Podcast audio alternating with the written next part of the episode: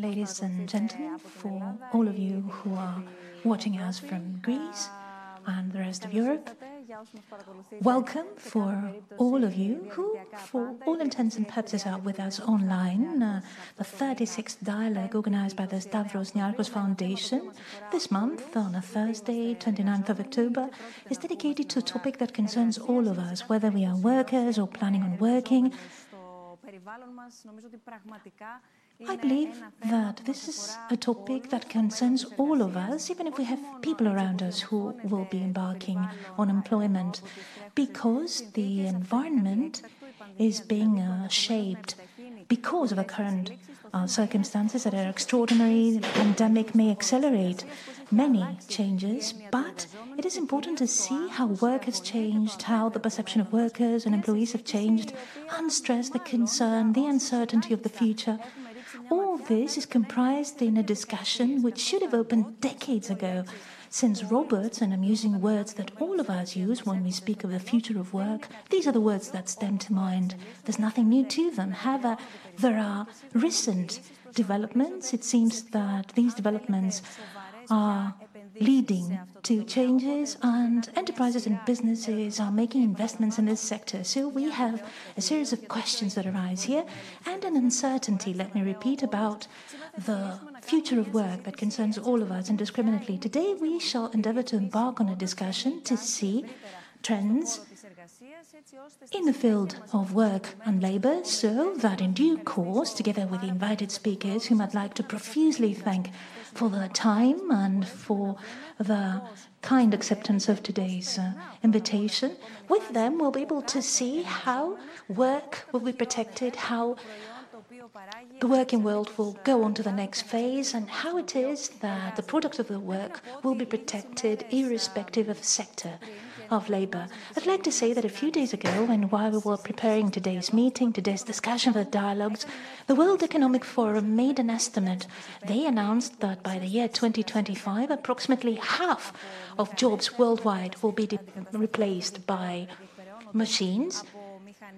So machines will be doing half of the work, an estimate which, for those in the know, appears to be an opportunity that will generate new jobs and positions, but for the rest of us, and I suppose that we constitute the majority, this likelihood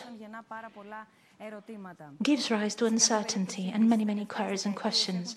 For all intents and purposes, in the past decades, we've seen rapid changes made in the field of labour, globalisation, technology, artificial intelligence, have drastically changed the working environment, the position of employees, the nature of uh, the employers, and the notion of the office per se as a place or location has changed, and our relationship with our colleagues has changed. So today we shall follow many paths in our discussion.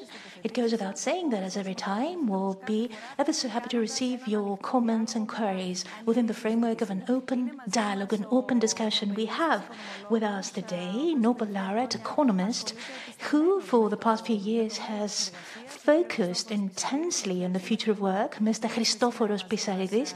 Thank you ever so much, Professor, for being with us today. He's Professor of Economics at the London School of Economics and President of the Institute for the Future of Work in Great Britain. In fact, he is uh, in charge of a commission that has drafted a plan for the growth and further development of the Greek economy, the so-called Pissarides report. We have with us Madame Stamatina Yanakourou. Madame Yanakourou, thank you very much for your presence here today, Assistant Professor of the European University of uh, Cyprus School of Law, specializing in uh, labor law, which is a very sensitive, unchangeable domain, ever uh, so pertinent, especially this day and age. And we have with us Mister Yorgos Zarkadakis. We met before within the framework of dialogues, Mister Zarkadakis.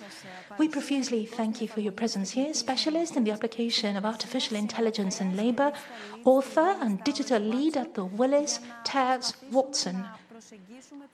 Together we shall try to approach the most important pillars that will allow us to understand first and foremost what it is that appears to be a trend to shape the datacom in the future of work, for us to also be able to discern the transition and the transformation that will allow the safeguarding of jobs for everyone.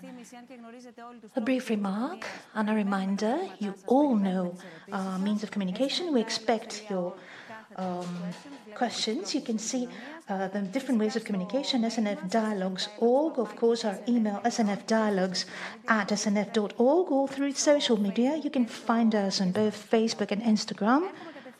And I come uh, to you straight ahead. Before we commence our discussion, I would like a first comment, an introduction, if you wish, on the topic, since global economy is undergoing a structural transformation. Many people call this Industry four, and the question that arises is, what is it that the future of work beholds? And where is it that every single one of us should focus our interest, in your opinion? Mister Pissarides, if you'd be so kind as to start. Yes, thank you very much. Good afternoon to everyone. The future of work. Well, the future of work, as you have heard, has concerned me for many a year. Uh, I'll speak a little bit about how it is that economists today look on the future of work vis-à-vis technology and what we know up to now from uh, economic studies regarding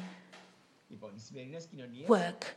I'll say a few things in two minutes. Today, societies more than ever are facing change and development due to new technologies, first and foremost. The technologies that brought the greatest change today in uh, the labor market are the digital ones based on uh, computers and artificial intelligence. The number of robots in industry increases constantly, as you said, and many sectors, for example, uh, car industry is based almost entirely on robots. In uh, services, uh, computers are now part and parcel of the job. The technology of many developed countries has uh, taught us that P Cs with uh, their programs have stolen many jobs from a middle class of skills, and robots, first and foremost, uh, tend to replace people with lower skills.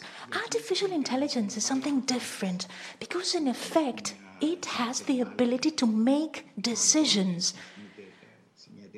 in a company or an economic environment without any help from a human being, as against softwares or robots that need programming by human hands. For this reason, we are faced today with a development that will lead to uncertain outcomes. For us to properly tackle it, we need a good programming and a thorough strategy, correct strategy. For the first time, we have uh, highly specialized jobs uh, threatened. They are threatened by artificial intelligence, as against robots. The best preparation for a youth today to cope with uh, changes in the workplace comprise a general education specializing in STEM, science, technology, engineering, and mathematics. From that point onwards, the education will lead to a person with a lot of knowledge, but not great specialization, unless we're talking about PhD students and very, very high levels of specialization. Professional development must be pursued by companies themselves with aid from the state. The greatest challenge that the youth of today will be faced with is the transition from a job to another in a period when the needs of the economy will change rapidly. We can't really say today what exactly will happen, but what is certain is that changes are bound to occur. For young people to make it, they need flexibility in their specialization and eagerness to always train in uh, another field, that is upskilling or reskilling, in order to grab all opportunities in the future. This is what I had to say. I do hope that I haven't, I truly hope that I haven't disillusioned young people, and I'll elaborate on the matter further if I'm given the opportunity. Madam Bousdoukou, yes, uh, Mister Pissarides, of course. Thank you very much for your first comment. You will be given time and space to make further comments. You broached certain issues that I would like us to revisit, because One question is, what will happen with younger people who are eager to get in the labor market? But another question has to do with people who are already there. Not the youngest of people, but people employed at the moment. They're highly concerned about whether or not they'll be able to keep up with uh, the era to come, the day to come, in terms of knowledge, that is. Mister Zarkadakis, the floor is yours. Thank you very much. Uh, good afternoon. I would like to approach the subject uh, through the world of businesses, which is where I work uh, at uh, the Willis Towers Watson. We work very closely with large uh, global companies uh, which are already uh, investing heavily in automation.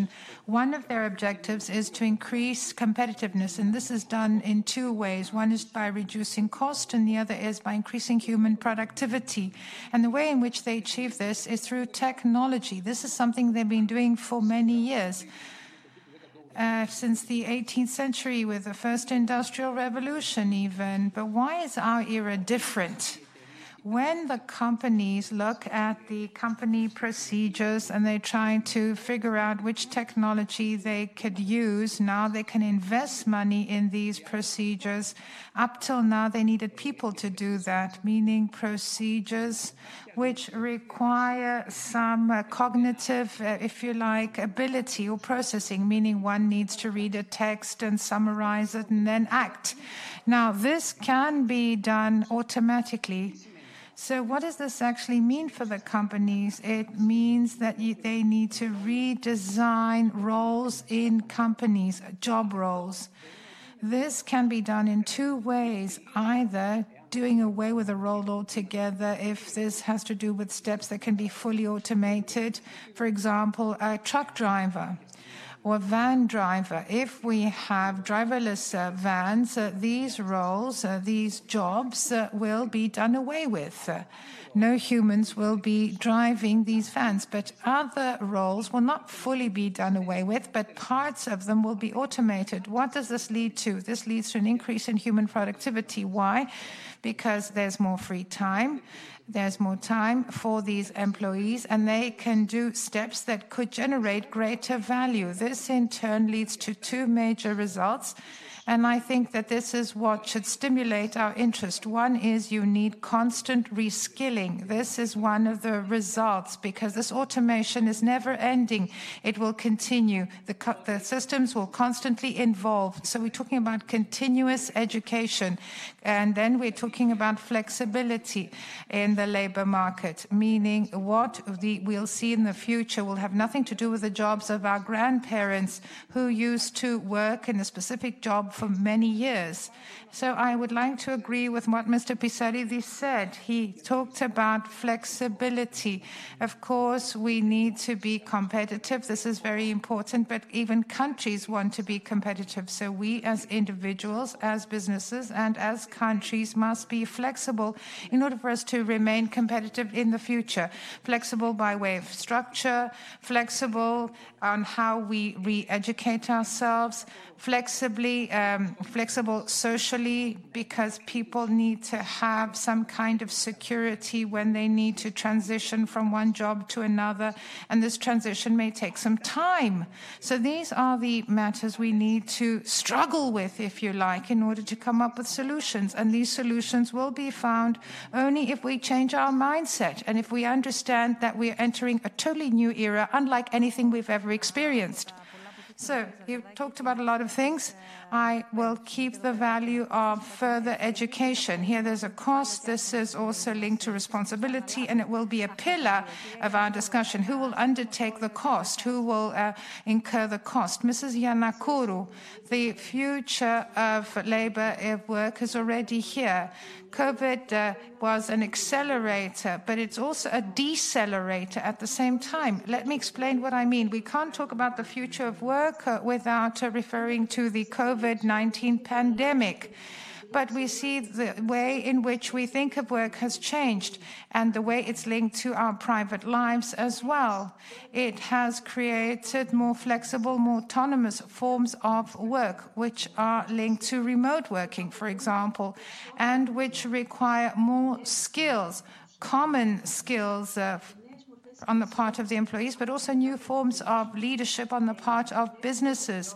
So these new skills presuppose more flexibility, more autonomy, greater ability to adjust, uh, uh, resilience, but also developing soft skills, and I'm going to refer to them further down. But on the part of the businesses, we need a new leadership model, which will be based on uh, E Q, emotional intelligence, and empathy, and which will take into account various parameters uh, of the human being. We're talking about health, for example, mental health, because we know that uh, this is a topical issue right now, because people's uh, mental health has been affected. Parallel to all of this, we also see new inequalities appearing uh, we, uh, because of the pandemic. So these inequalities need to be dealt with through synergies. We need to have uh, collaboration or partnerships between social partners, businesses, and the government. Maybe we'll be able to discuss this later on. I also said that uh, COVID nineteen is also a decelerator, and I'm saying this because we know that this is a critical situation. We need to take mitigating measures, but these measures uh, revolve around specific, uh, if you like, pillars. And some are a one-off thing, maybe. It doesn't mean that certain measures that were implemented during the COVID nineteen pandemic will continue to be applied in the future. And this also leads to some confusion, meaning some uh, demonize remote working because uh, the uh, pandemic doesn't allow us to see the benefits, not just Just uh, the disadvantages of remote work. So now we're being very flexible. We have flexible types of work, but these are of a compulsory nature now due to the COVID nineteen pandemic. It's not a matter of free choice.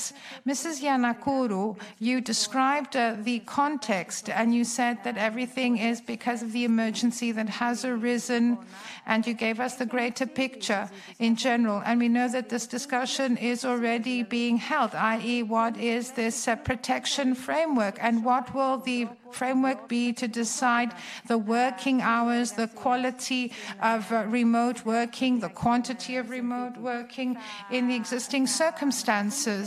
So we're also going to talk about group work.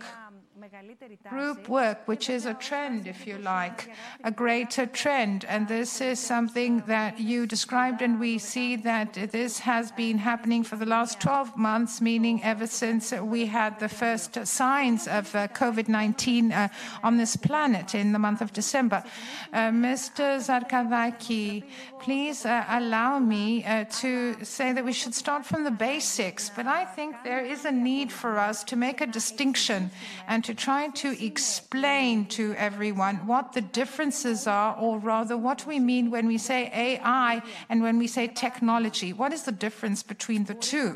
For example, can you tell us, in layman's terms, we are not computer experts, so what is A I? Could you define it?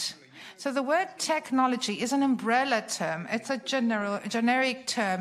It has to do with any tools uh, that can be used by man. Uh, for example, our ancestors uh, used uh, to uh, use uh, flintstones, for example, uh, in uh, the um, uh, Stone Age.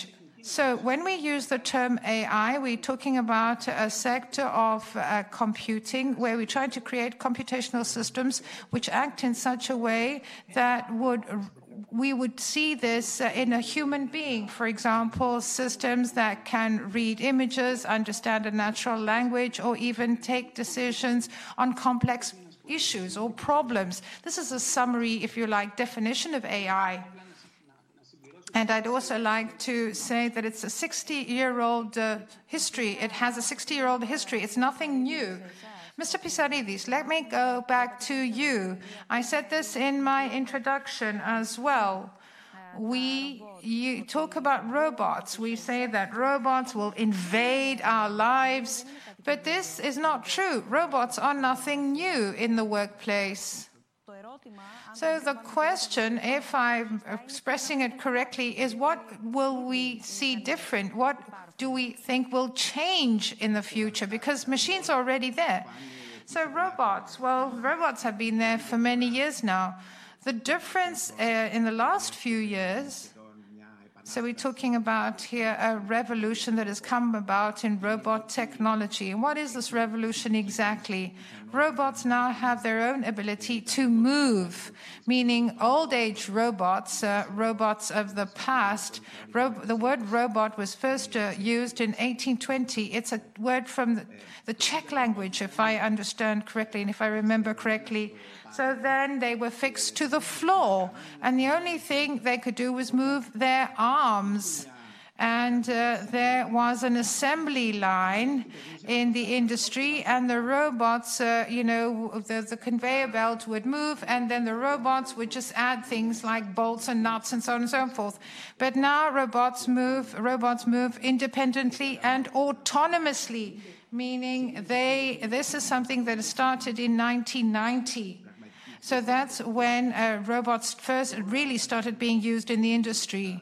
So when people say now that robots will take our jobs away from us and uh, that they're a threat, uh, they don't mean robots really. They mean uh, our A I uh, machinery, uh, A I-equipped uh, machines. So a robot that moves by itself, meaning the robots used by Amazon, for example, in its storerooms uh, so that they can carry boxes. They're not the bo- the robots that we see on uh, in, at, at, in the cinema, for example.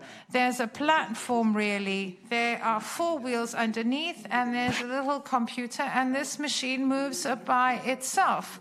But their use is limited. So what is important now, and this is why many human jobs are at risk, is the following. If we have A I used in a machine, and I'm talking about A I-equipped machines, which are not really robots which move up and down, back and forth. We're talking about uh, a computer, uh, for example, uh, on a desk. Uh, it's not, we can't call them robots the way we think of robots. And uh, I think that Mister Zarkadakis quite rightly gave us uh, the definition. Now, the World Economic Forum, which you mentioned in the beginning. So even though I really appreciate the work they do, and uh, of course we didn't have Davos this year because of the COVID nineteen pandemic, but I used to attend uh, the forums of the World Economic Forum. Uh, it, I don't agree with what they said, that is the estimates they made on the number of jobs that will be lost, even though I haven't looked at the latest study, but I know that uh, they worked in a specific way, and I suppose they do use the same methods now. So let's look at the skills that we find in robots and in A I right now. And let us compare this to the skills that are required, because every job profile.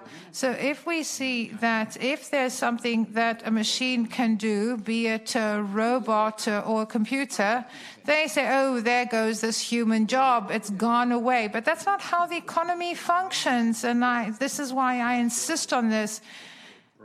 Klaus Schwab, uh, the founder, has written books about the Industrial Revolution, and I think he's pushing this uh, even further.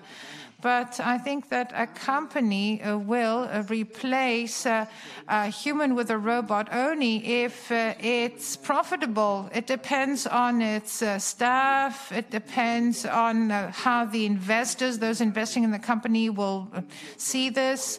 Two, three years ago, the president of BlackRock, which is the biggest uh, investment company in the world, Larry Fink is the name of the president of BlackRock. So he had written a letter to the directors of the companies they invest in, and he said to them, don't just try to increase your profits and nothing else, and don't think of your staff. No, no, no.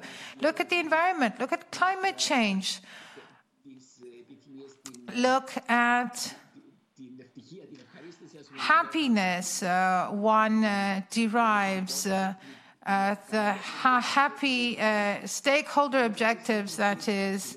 So if somebody like uh, that man, uh, the president of BlackRock, says things like that, this means that uh, the companies are not just going to rush in and replace uh, all uh, jobs that humans have with robots uh, and machines. And I think Missus Yanakourou also mentioned the need earlier to uh, have more E Q, emotional intelligence. And this is something, Missus Yanakourou, uh, that you had uh, uh, touched upon in the previous day. So this is something that is required by the new management model that companies will adopt. Uh, businesses that will try to invest in A I. Mister Pissarides, in your report, in one of your reports called uh, The uh, Future of Good Work, and this was a report for the Institute uh, for Work, you said that uh, the most pressing needs of society are linked uh, to dealing with uh, an inequality in the economy and society. You said that we have to find better ways to distribute wealth and to shift resources so as to increase living standards, to promote human development, and to reduce poverty. And you say that all this must be done simultaneously. So you're talking about the need for good jobs. The question is, what makes a job a good job, not just for the employee, as you aptly described, but also for the economy at large? I believe that this is indeed the most serious problem that we have faced with today, with new technologies, not job loss, because new jobs will be generated for those that will be losing their jobs. But inequality is the crux of the problem, because new technologies by nature cause greater inequalities in the market because of globalization, because of the fact that a big firm of, or company achieves greater productivity and competitiveness with new technologies, as against what happened in older times when we had smaller companies or branches where people worked without much inequality. Manufacturing does not have an inherent inequality. Ford said that uh, he was richer, of course, than his workers, but the difference between Ford and his wealth and the person that worked in a factory was not as great as the one that we have today between uh, Bill Gates and a programmer at Microsoft, or Bezos in uh, Amazon, and the person that delivers boxes to people's homes. And this is indeed a huge problem. What we mean by good work denotes good working conditions, especially for all those people that are on the streets and do not have long-term contracts, and therefore they work in the field of the so-called gig economy. For example, Uber drivers. Obviously, there is Uber in uh, Greece, isn't there? Well, up to now, these people are not equally protected at work as a regular taxi driver is, for instance. Working conditions, a sense of safety and security at work in terms of income, in terms of a pension and social protection, should they lose their jobs, for instance. Then there is a matter of the salary. As I said, salaries in low uh, level positions are lower compared to managers' salaries. And what we mean by good work, and this is precisely the reason why we formed the Institute for the Protection of uh, Work, what we aimed at was to convince uh, governments in order to prevent the accentuation of inequality. It's not an easy thing, and politicians are not easy to convince. Anna Bousdoukou, many questions have arrived from uh, people watching us. We need to comprise them in our discussions so as to open up our dialogue. So I'd like us to do our best and entertain queries and questions. What fields or uh, sectors of economy do you believe will be more gravely influenced? Mister Pissarides, what do you mean influenced? I mean influenced by technology. Well, technology, first of all, the fields of work that are based on data management, because now we have so many data in machines or to machines, and artificial intelligence is so capable of making decisions on the basis of data that if there is something that can be programmed on the basis of statistics, uh, then this will mean the elimination of the respective jobs. Even in Greece, already there are jobs lost.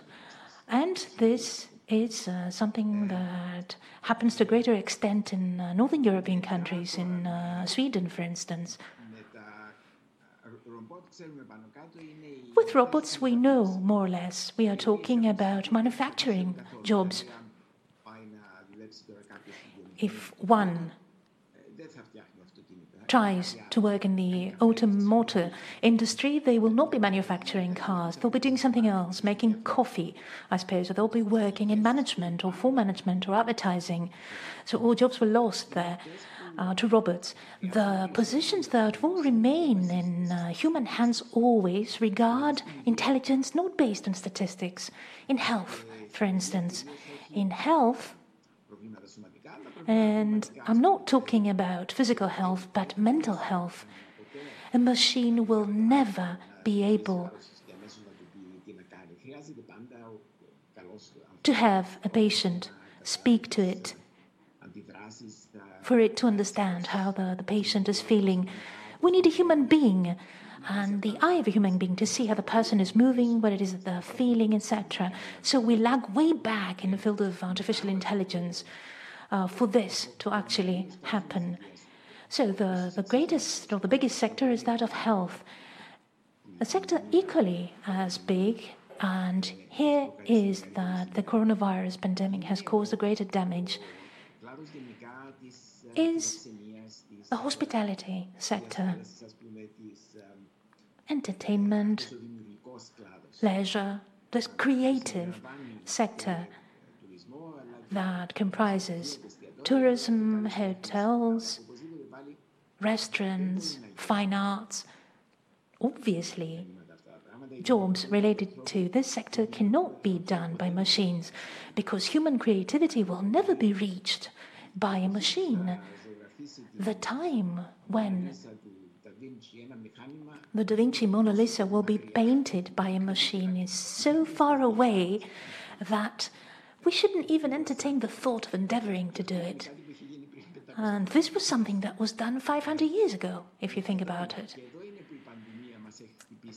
It is precisely this point where the pandemic has had the greatest effect, and perhaps this is related to the greatest concerns we have now about the labor market.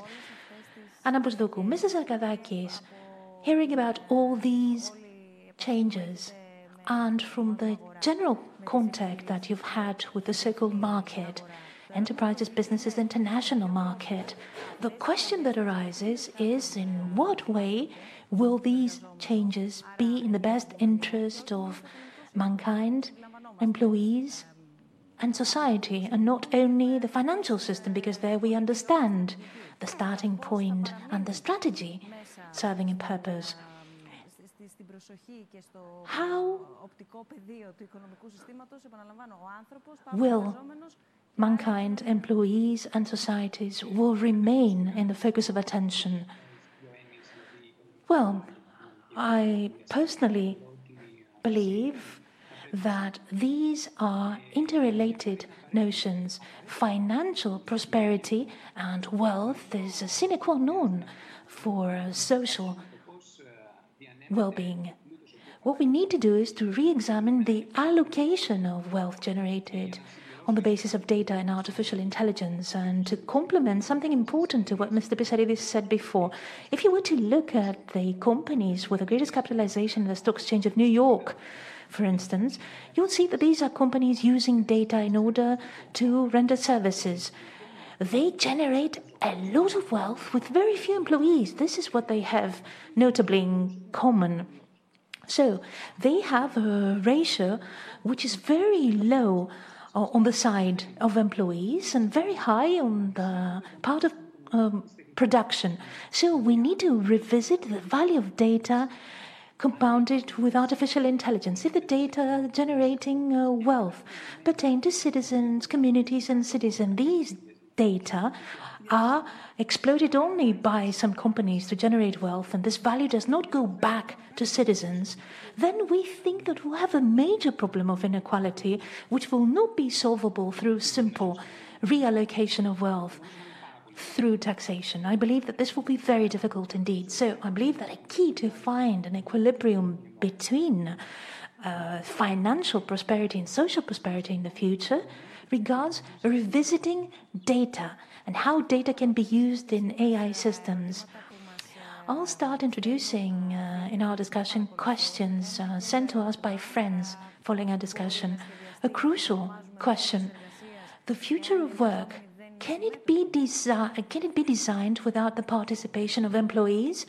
Is it a question addressed to me, asks Mister Zarkadakis. All speakers, Mister Zarkadakis, since you had the floor before, please answer. Madame Yanakourou has hardly spoken, so I'll give the floor to her. Anna Bousdoukou, yes, but it would be interesting to hear you speak because you have international interlocutors and entrepreneurs. So you'll be the one to tell us whether they take into account the average employee. Answer. The answer is yes.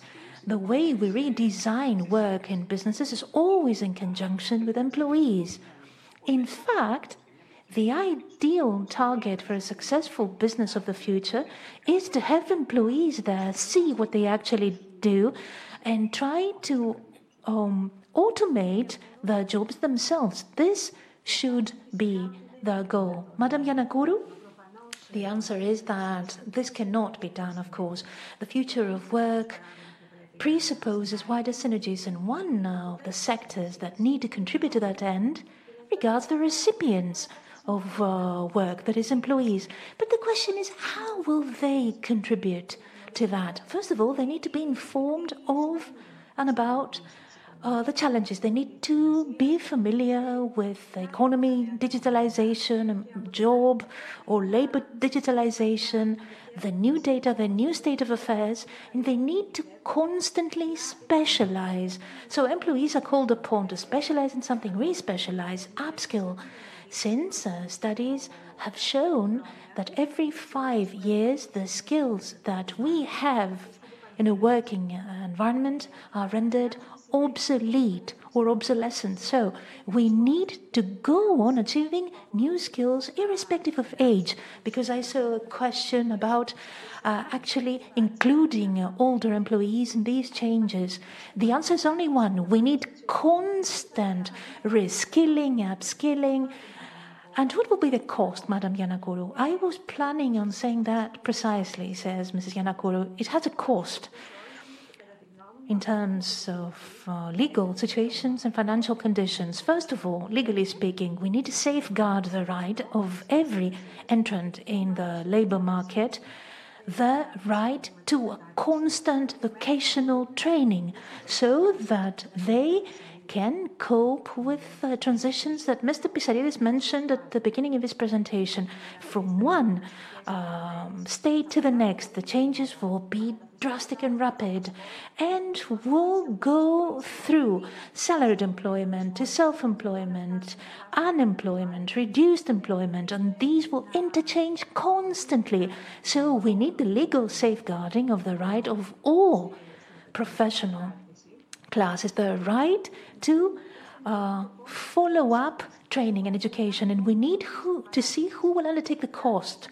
Not only one player can bear the cost. The state has an enhanced responsibility, but the same thing goes for businesses, social partners, and individuals themselves, in my opinion. So this responsibility and this cost needs to be allocated amongst uh, more players than one would think. This is something to be discussed. Let us not underestimate or underrate the importance of social dialogue. This cannot happen without social dialogue. Bilateral dialogue, that is, state with employees and uh, businesses. Tripartite, uh, rather. Madam Zarkadakis, uh, uh, Madam uh, Yanakourou, thank you. Mister Zarkadakis, how about businesses and their overall, overall strategies? Do you think that they'll adapt programs that will regard a further education or training of their employees? In other words, this means that businesses uh, will make provisions for further training and education for every employee within the framework of their work. I dare say that it appears to be quite distant, um, especially in view of the Greek reality. We understand that it sounds like a different world when all of you believe that this is pivotal for employees to remain in the labor landscape. Yes, of course. Uh, businesses need to re-educate and train their employees because this will make their employees uh, capable of uh, generating a product of greater value, says Mister Zarkadakis. You know, everybody speaks about uh, the era of machines, but we're coming to the era of people, not machines. Machines at the moment will help us because machines will do many of uh, the tasks that we had to do for centuries that are boring and not Um, useful for people. Uh, they are menial. For example, we had a customer who had people that went to a call center and worked for eight hours a day, and eighty percent of the work was to answer basic questions, and a, a simple robot could do that, and so it happened. And what was the outcome of this? First of all, better service for customers. Because if eight out of ten people wanted to have a fast answer, they could do it and get it over with. But twenty percent of people that needed more complex answers had people who were better trained to answer them. This enhanced the experience of the customer, the, the experience of the employee, because now they were not doing a routine uh, job. And it actually improved the finances of employees because the jobs changed for the better and the salary did the same. You know, I'm very optimistic for the future, highly optimistic, and my optimism stems from the way I see businesses use technology at the moment. They do it in uh, a way that focuses on human talent because this is the competitive edge. It's not so much cost. If you don't innovate, if you don't generate ideas, if you don't have employees who truly love the company and are eager to work, you're bound to fail. So has to reskill and upskill. This is very important because then the employers can be in sync with the working environment. I think that's what uh, the biggest uh, advantage that companies have is human beings, people, and how they can train them. So how can we enter into this dialogue, uh, the dialogue that was described by Missus Yanakourou, the tripartite dialogue between businesses, social partners, and the government, in order for us to be able to all move down the same path? This is an ongoing dialogue. This has to be done constantly. It uh, can be done uh, once a month, for example, regularly having a meeting between employees and employers. That's a, one idea, together with the government sitting in as observer. Uh, maybe this doesn't have to happen all the time. Maybe this should happen when the company needs to make an important decision, for example, to bring robots into the company. I think that this is something you should agree on with the employees, because then both employees Employees and employers feel that they are part of a team.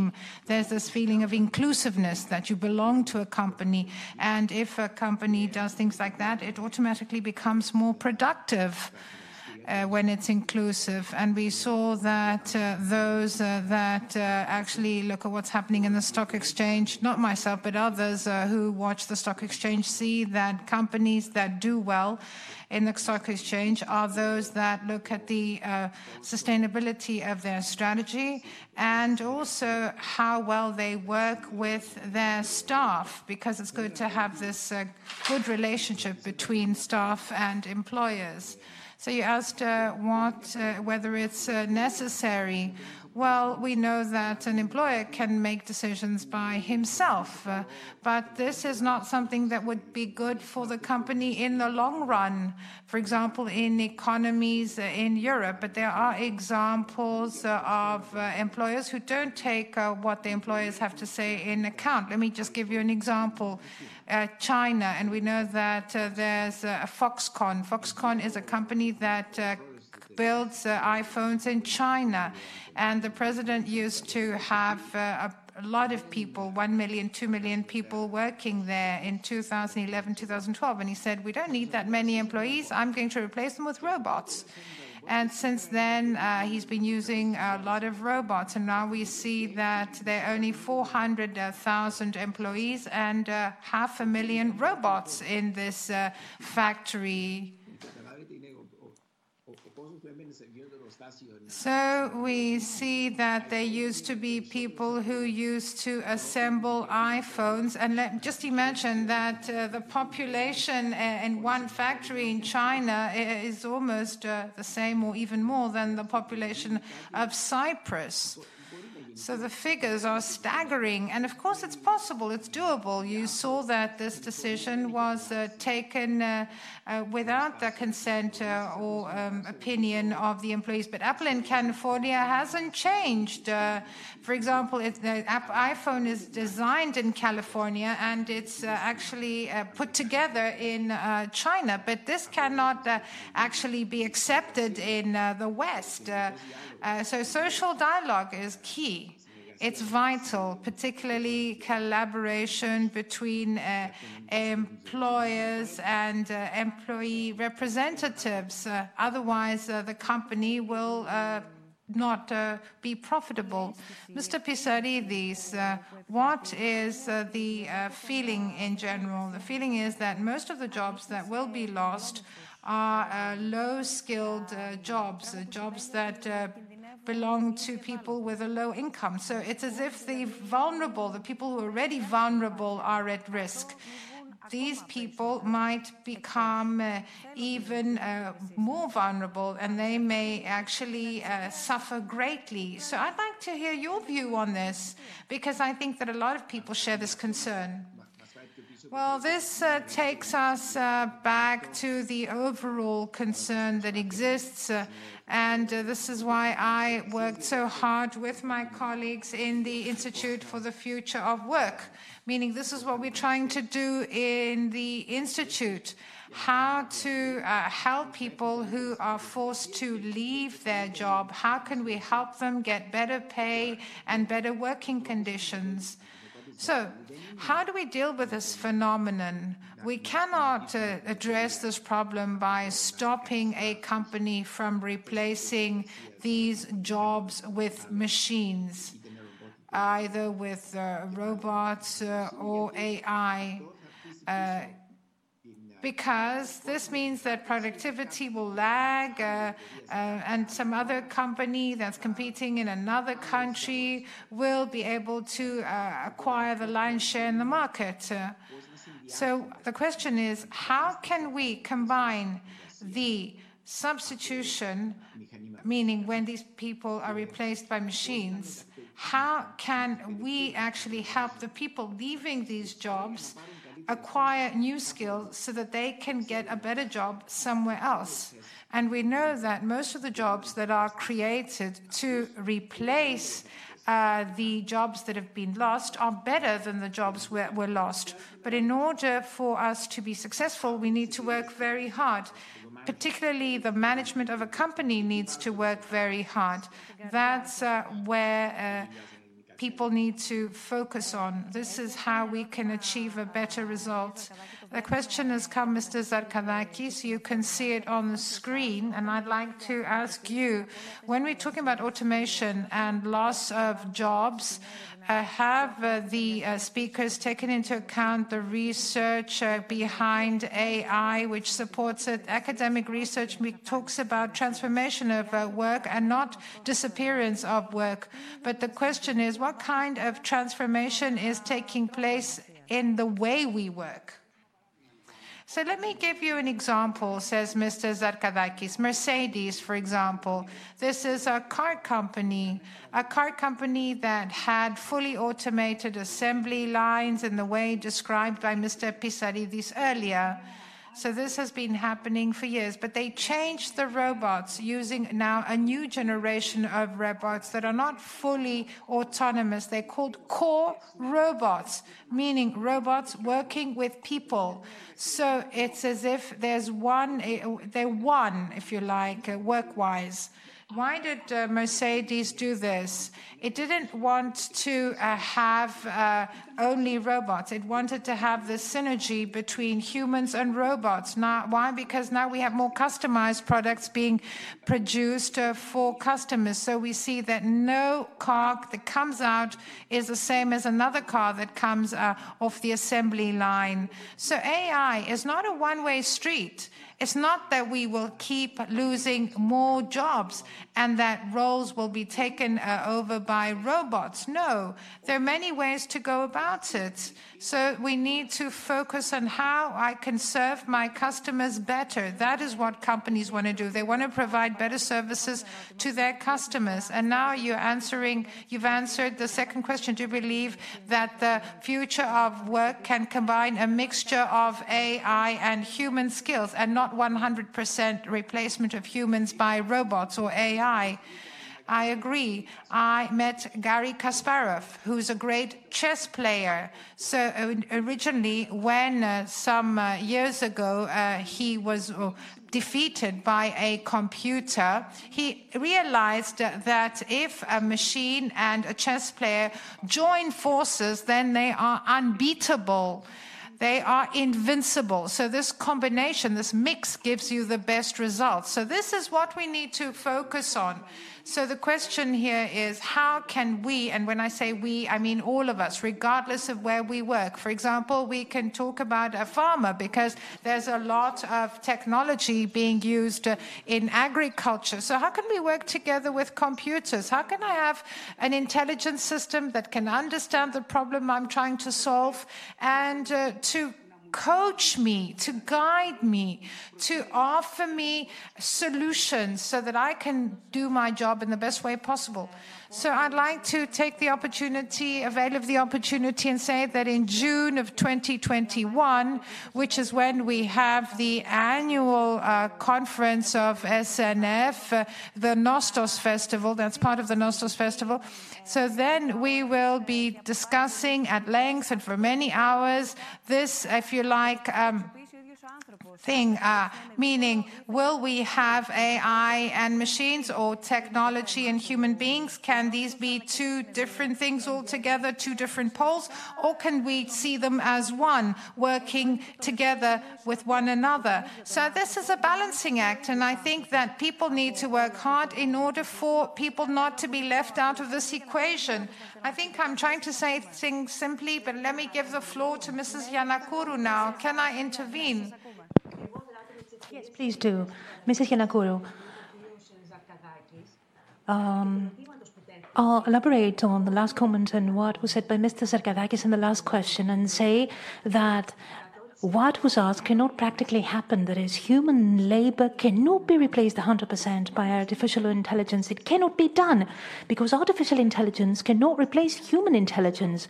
I spoke at the beginning about soft skills. These are skills that go hand in hand with human nature. They do not regard certain qualifications or skills that we achieve and can be certified, the ones that we usually include in a C V. Soft skills regard our interpersonal ability to communicate with others and perceive things, empathy, emotional intelligence, the ability to collaborate, the ability to handle critical conditions, conflicts and emergencies, group work, collaboration, These are some elements which, in my opinion, go hand in hand only with human intelligence. And I see the point of juncture, Mister Zarkadakis, that you mentioned, the meeting point between uh, artificial intelligence, robots that is, and uh, mankind. There are skills, and they should be the focus of every system, educational system that is, because these skills we need to learn already from the first years of life. That is, we need to be equipped with them at school. It is difficult to achieve them as we grow older. Of course, they are also based on our experience, but it's of paramount importance that they be cultivated at school, that is, from the educational process itself. Anna Bousdoukou, having focused on the importance of uh, business uh, strategy and orientation, having focused on the golden uh, medium uh, between A I and the human being, of course, the pivotal importance of further education and training, there's another question, Missus Yanakourou. Are legislators ready? Have they made provisions for all these changes? Is there a framework established already? Uh, have they started forming a framework of protection in view of all these changes? Answer. Look, there are many discussions held at the moment on a national level and a European level. There are initiatives undertaken by the European Commission which start from an effort to harmonize labor legislations at the moment, because we've seen through the example of the pandemic that there has been a convergence vis-à-vis the measures taken, the philosophy to them, the necessity of the measures in all uh, countries of the European Union, and I dare say in countries outside the European Union. So the category of the measures taken, the quality, the philosophy to the measures taken for us to cope with different issues that came up appear to be in harmony at the moment. So there is a field to harmonize labor legislation. Let me tell you that these issues are mainly regulated on a national level. The European Commission has undertaken certain initiatives, but they do not suffice. One of the most important initiatives at the moment is the encouragement to enact the minimum uh, wage in all member states of the European Union. There will be a long discussion dedicated to that topic. This could be a solution to some of the issues broached, especially vis-à-vis the inequalities caused in the working environment. In all earnesty, at the moment, we do not have a solution readily applicable to all countries for all subjects indiscriminately. And regarding Uh, labor market specialists, we've had a lengthy discussion. We have a huge challenge ahead of us because we'll be redefining the whole concept and notion of salaried employment, the criteria, the place of work, the time of work, the harmonization or conciliation of uh, professional life and private life, the protection of basic labor rights. We do not have all answers there at the moment. They're under discussion. Mister Pissarides, a question to you. We received it through Facebook, if I'm not mistaken. Among other things, our friend is asking about the transition to the time of automation and how it will be done, and whether we can, you can tell us what are the jobs that we can regard as the jobs of the future. Mister Pissarides, well, I'll answer this question based on what the two colleagues said before me. I couldn't agree with them more on what they said. We are talking about more creative workplaces, in conjunction with robots, to foster creativity in a company, speaking with a company director, et cetera. These jobs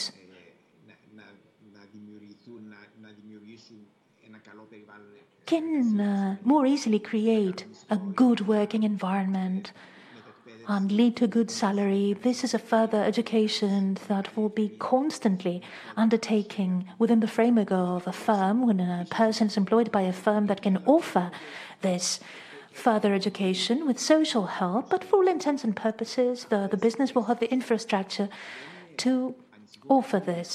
These jobs do not concern me at all.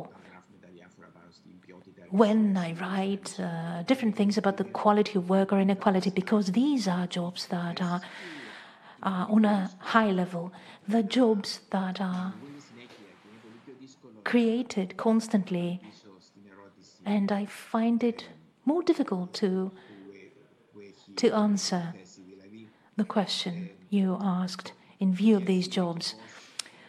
What these jobs are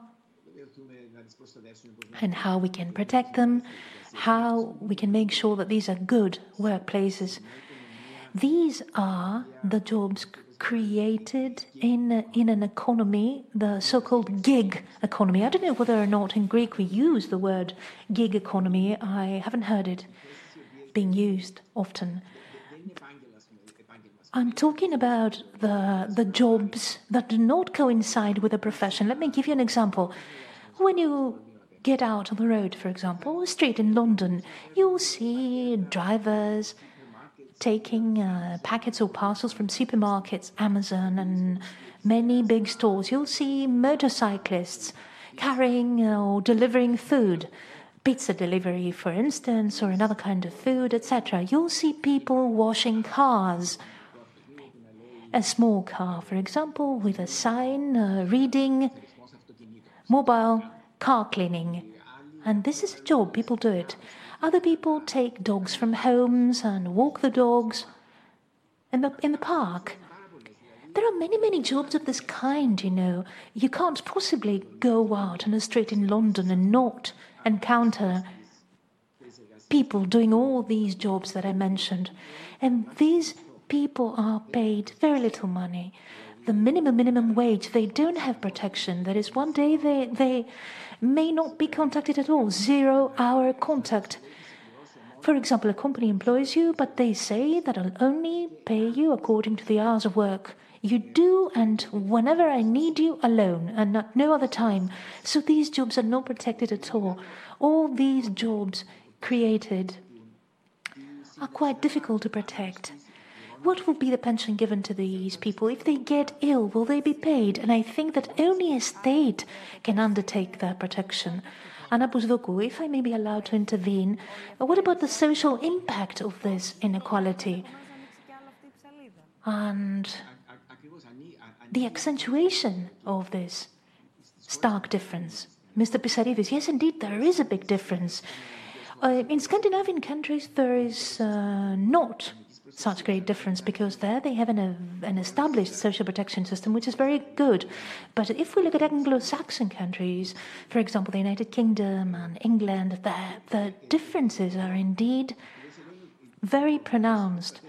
And here is the crux to the problem, protection. I believe that for the protection of these jobs, what we need is a good minimum salary or minimum wage that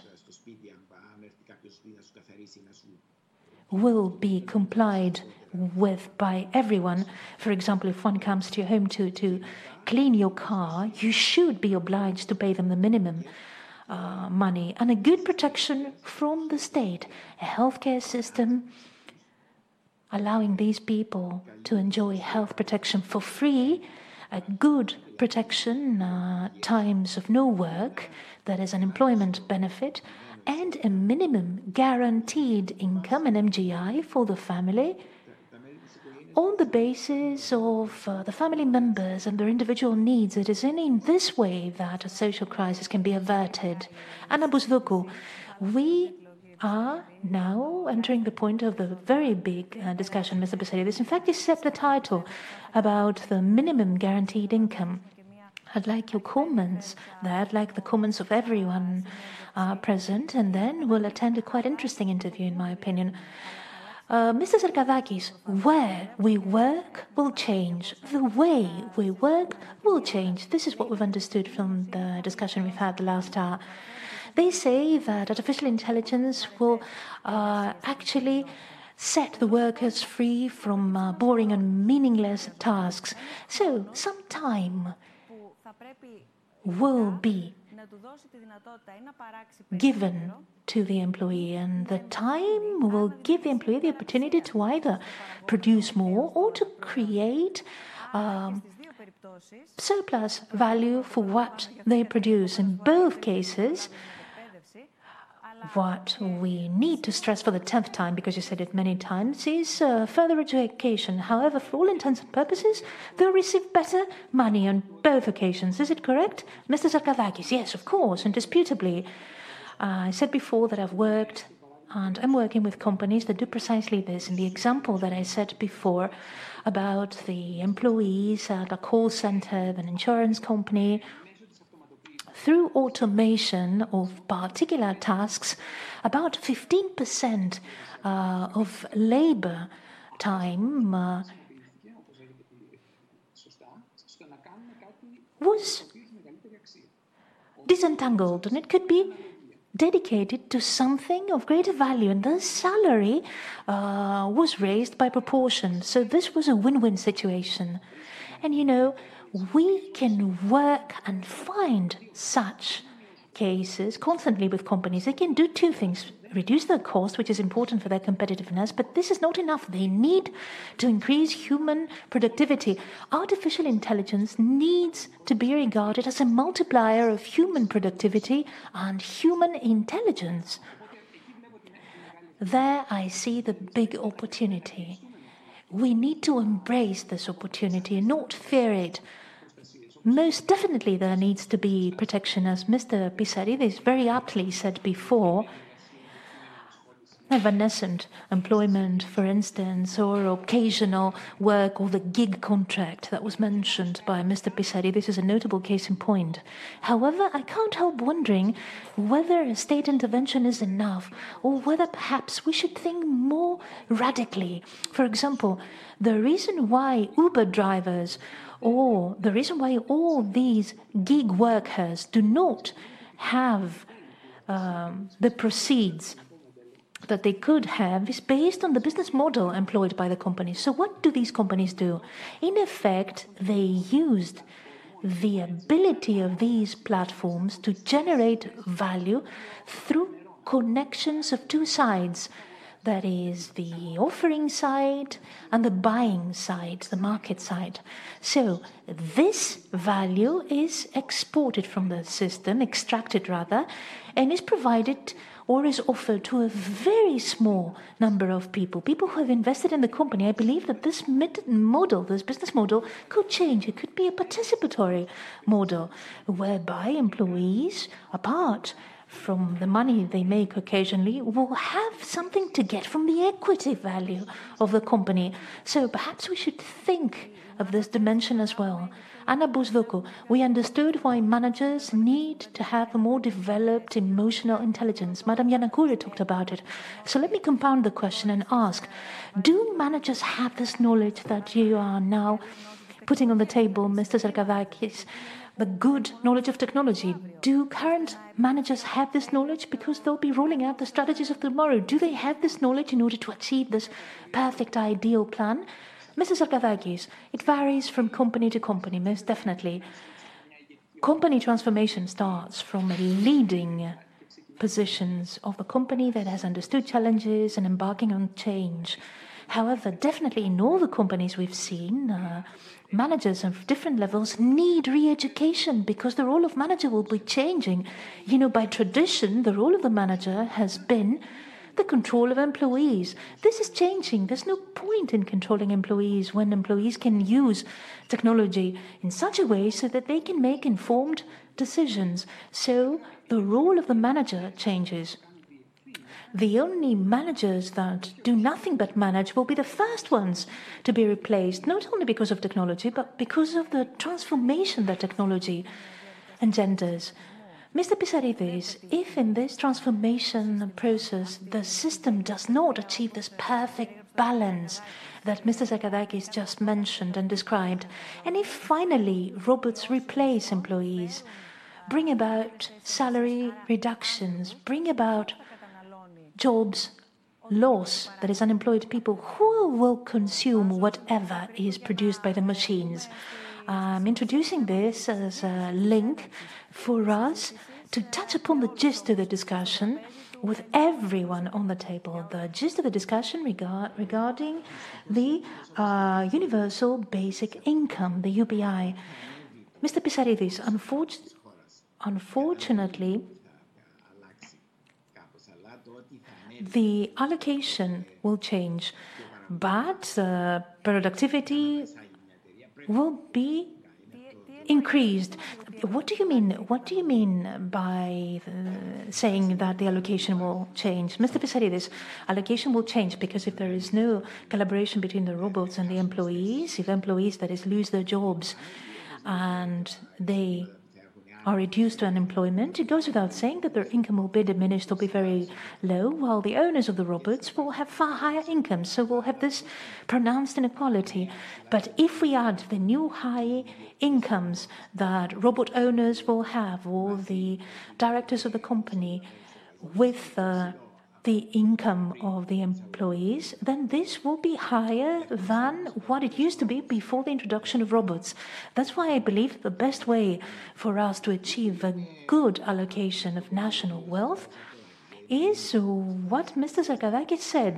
That is, there needs to be a collaboration, that is, employees will need to remain employed, the productivity um, will be enhanced, employees will be educated further or trained further. But drawing on what Mister Zarkadakis said, okay, I agree on the fifteen percent that you mentioned, because I've seen it in uh, other theses and studies. Despite the fact that on the surface we may not see jobs lost because the company will not be uh, laying off anyone, Um, in effect, the companies will not be hiring people to the extent they did in the past. For example, if we take the banking system,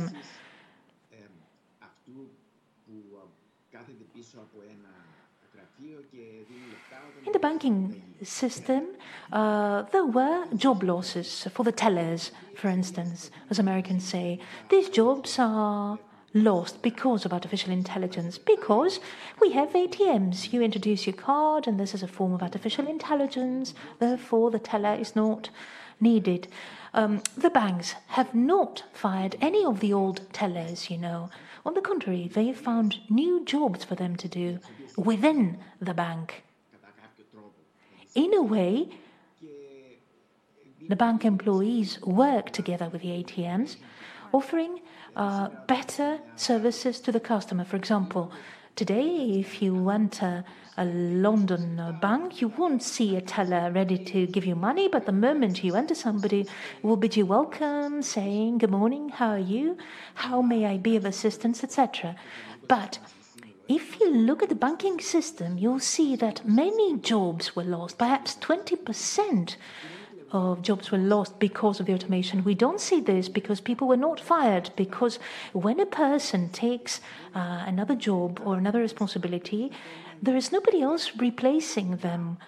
So people who would be offered a job in a bank but are not, where do they go? And the answer is they are led towards more creative positions, positions that do not depend on data, statistics. Anna Bousdoukou, let's bear this in mind as a trend. Obviously, it does not reflect everything out there. I understand that you're describing the majority, Mister Pissarides. Unfortunately, there are exceptions to the rule. I would like us to go back uh, to the universal basic income. And here, let me say that in Greece, uh, public discourse has not opened as it should have, in a structured way, that is, in a thorough way, with all interlocutors sitting at the same table. I'd like us to attend altogether a very interesting discussion based on a book by two Norwegian journalists. Sven Egil Omdal has given an interview to my colleague Dimitris Bounas of a non-profiteering organization, iMEdD. The book is called Basic Income, the Game-Changing Idea. When we come back, I'll ask for the comment of all three of you. Subtitled discussion. discussion has moved center stage in the last few years, it seems so, more like before when it was fringe discussion, and especially with the pandemic. How would you describe uh, the concept of universal basic income to someone who has never heard of it? You can, you can define it as a minimum wage for just being a citizen, ensuring everyone a minimum level of economic dignity. So, which means that um, the, the government will pay you a monthly check uh, with now no obligation, and it will be universal. It will be for every member of society. Why do you think the discussion has become more center stage about U B I?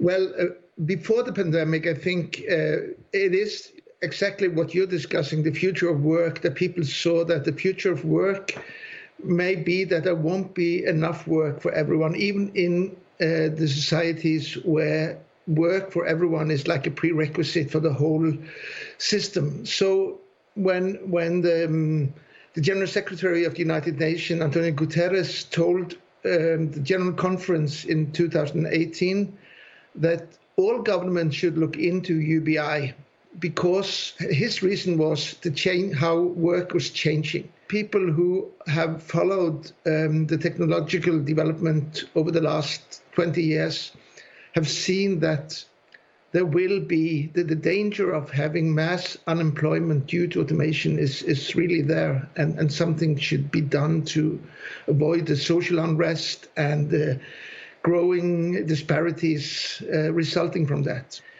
And then, of course, the pandemic came, and uh, people in even advanced welfare societies like the Nordic countries suddenly discovered that there were huge gaps in our welfare system. Suddenly, uh, hundreds and thousands of people from one day to the other lost the, their income, and there was no system there to, to replace that income. However, there are also those voices that uh, are questioning how, how is this different than just basic welfare income, with the welfare state providing a minimum salary, and whether this would uh, keep people on the poverty line, just above it. This last argument is, is strange, because we know that the poverty trap is uh, connected to the system we have today, that if If you have um, a system where you lose benefits by taking part-time work or temporary work, then you get stuck in, in the welfare system that, that is the only secure thing you have. If you have this uh, guaranteed basic income, you, you, you're in a much freer position to, to take on some additional work. And this is also the experience where it had been, has been tried, that it, it's actually not reducing the will to work, it's, it's increasing it. So I think that's, that's a, a false argument. Can we, can, can societies afford it, though? Well, the, the best thing to answer that is, is to turn the question around and say, do we think that society has enough resources to guarantee every citizen a minimum level of economic dignity? If we, if the answer to that question is yes, then the rest is politics. It's not a question of financing it; it's the question of redistribution, the, uh, re- redistributing the uh, the resources that are already there. It seems like there is this effort of ownership of U B I, both, I mean, by the cutting-edge, uh, market-driven forces and the left. It feels almost like there is a red and a blue U B I of sorts. Uh, is there something you can comment on? I think there's a multitude of converging reasons uh, to support U B I. Um, people approach it from different discussions. Uh, one discussion is about automation and the future of work. Some see it as the final brick in a comprehensive welfare state, while others just see it as a libertarian way of creating a small state where you give people just a monthly check and then forget about them. So depending on what approach you have to the idea, you will end up with very different solutions, and, and the outcome will be different. So I think uh, it's it's fair to say that there is both a, um, a conservative, libertarian, um, a left, a green, and a technological Um, concept of U B I. So it's it's not one idea, it's, it's more, more like a set of ideas. How do you believe that the implementation of uh, the universal basic income can, in the mid or long term, affect the person as a whole? Are you hopeful that this will be, is, is it the only way? Is it the best way? Uh, there is an old, a, a Swedish politician once said that the, the, the, the, the task of the politician is to build a dancing floor where people can dance their lives.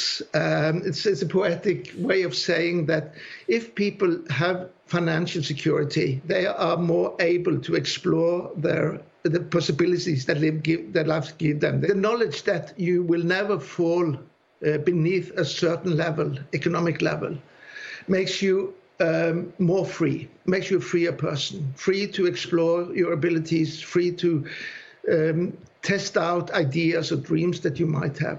And I think this will be a, a huge benefit to society.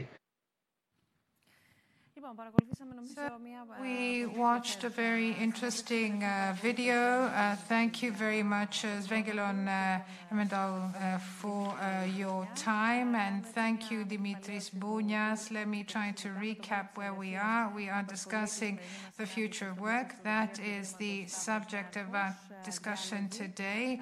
It's part of S N F Dialogues. We're talking about the changes that will arrive, uh, the new profile of employer, and uh, Uh, the um, optimum uh, practices that must be adopted in order for us to have a smooth transition or transformation, and uh, also in order to uh, deal with uh, the problems of the past and to remedy the situation. We have with us Professor Christopher Pissarides, uh, uh, Missus Yanakourou, Assistant Professor, and Mister Zarkadakis. Uh, so thank you uh, for your presence here today at S N F Dialogues. I want uh, you to make a, sh a brief comment, but very brief, because I already have three questions that I would like to ask you. These have been sent in.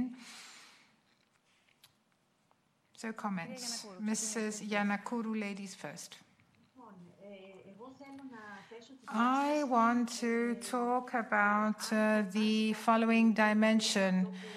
Um, what will happen in the future in relation to the unemployment benefit? So the question is, do we subsidize uh, unemployment in order to help people uh, get a job uh, or uh, stay out of the market? I think that this is a very important question that we need to address.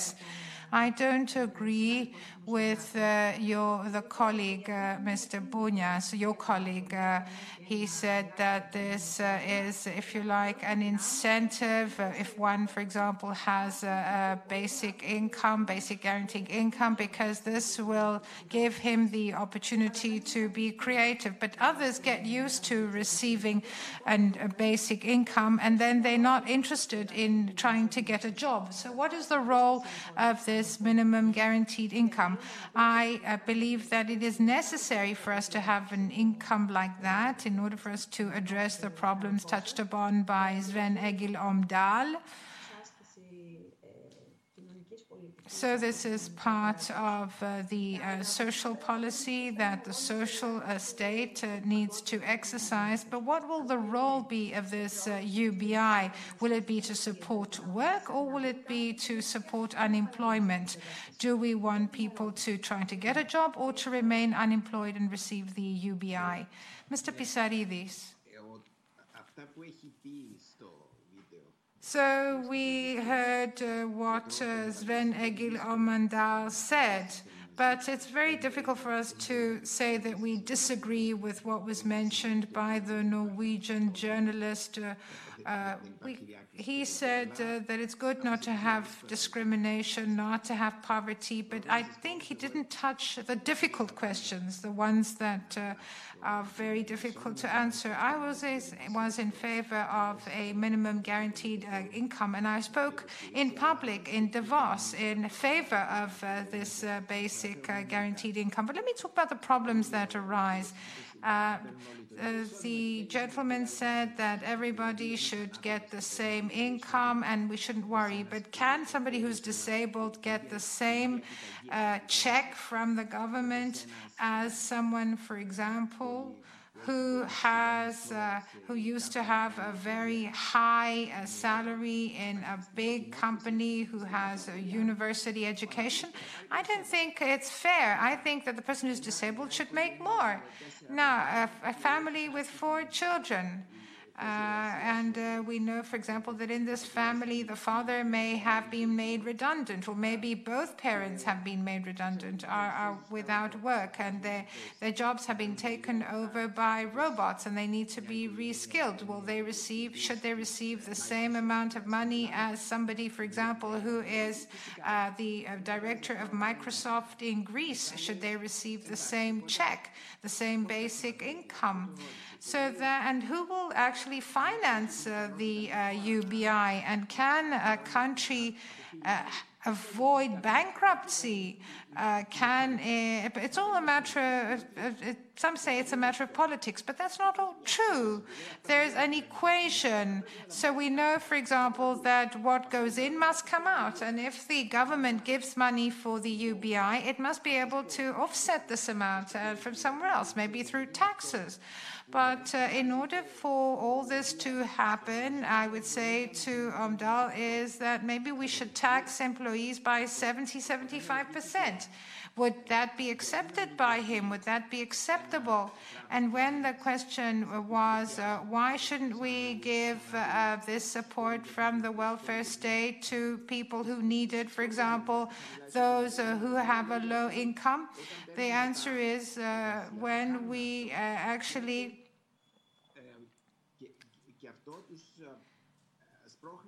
we see that uh, sometimes uh, they uh, are pushed out of the labor market. Yes, but uh, of course, if there's a seventy percent tax on income, why should people want to work? Uh, they lose interest in work, uh, in working altogether.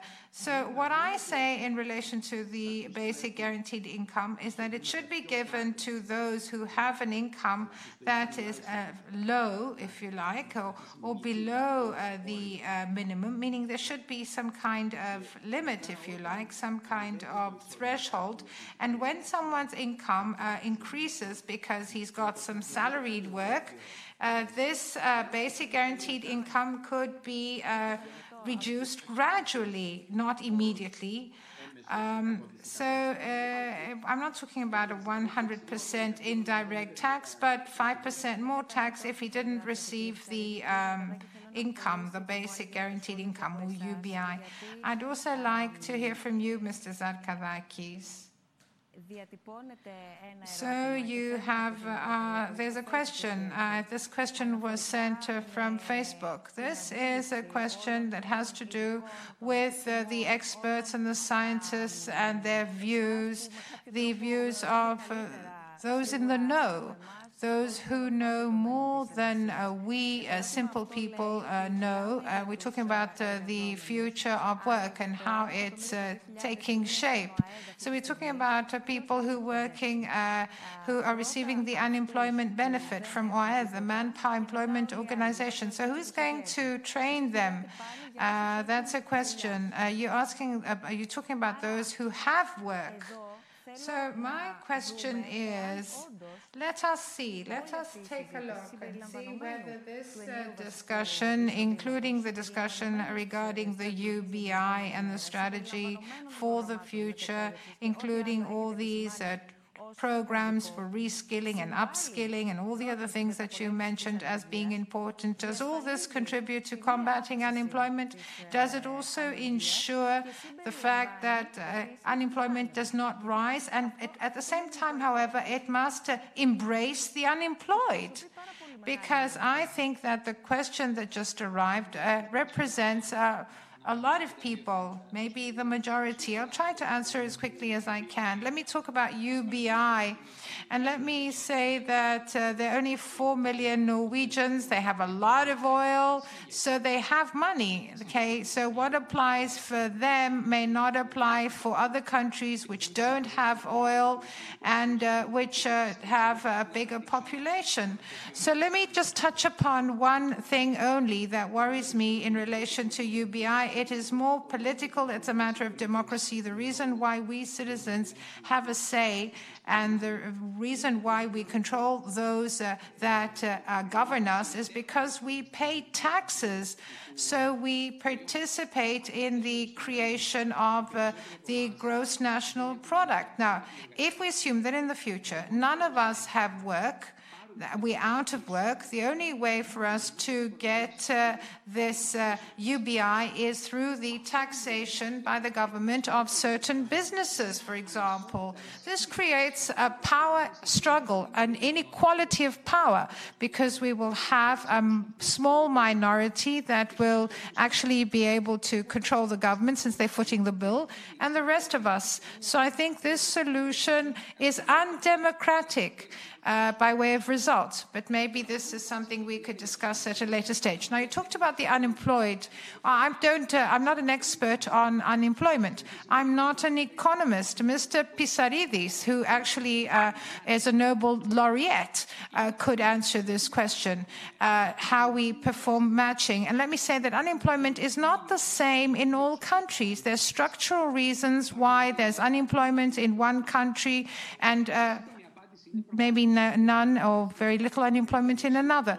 Of course, everybody in society must be retrained or reskilled, but uh, we need to uh, have, uh, if you like, uh, some momentum, and there must be some expectation, because if there is no, no job available, why should I be skilled? Why should I acquire the skills to acquire this job if there is no such job available?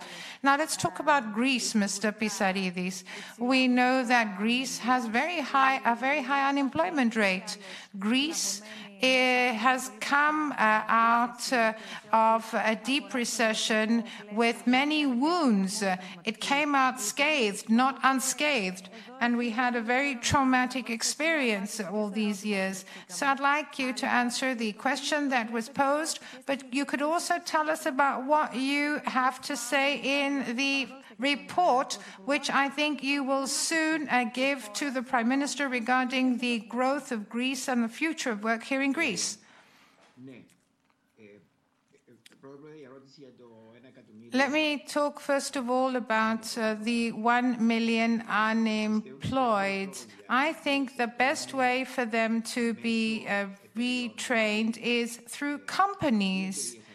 So if the companies uh, have vacancies or have available jobs, uh, I think then uh, they should actually train the people. There should be some traineeship offered there, but this traineeship or internship should be paid by the state and not by the company.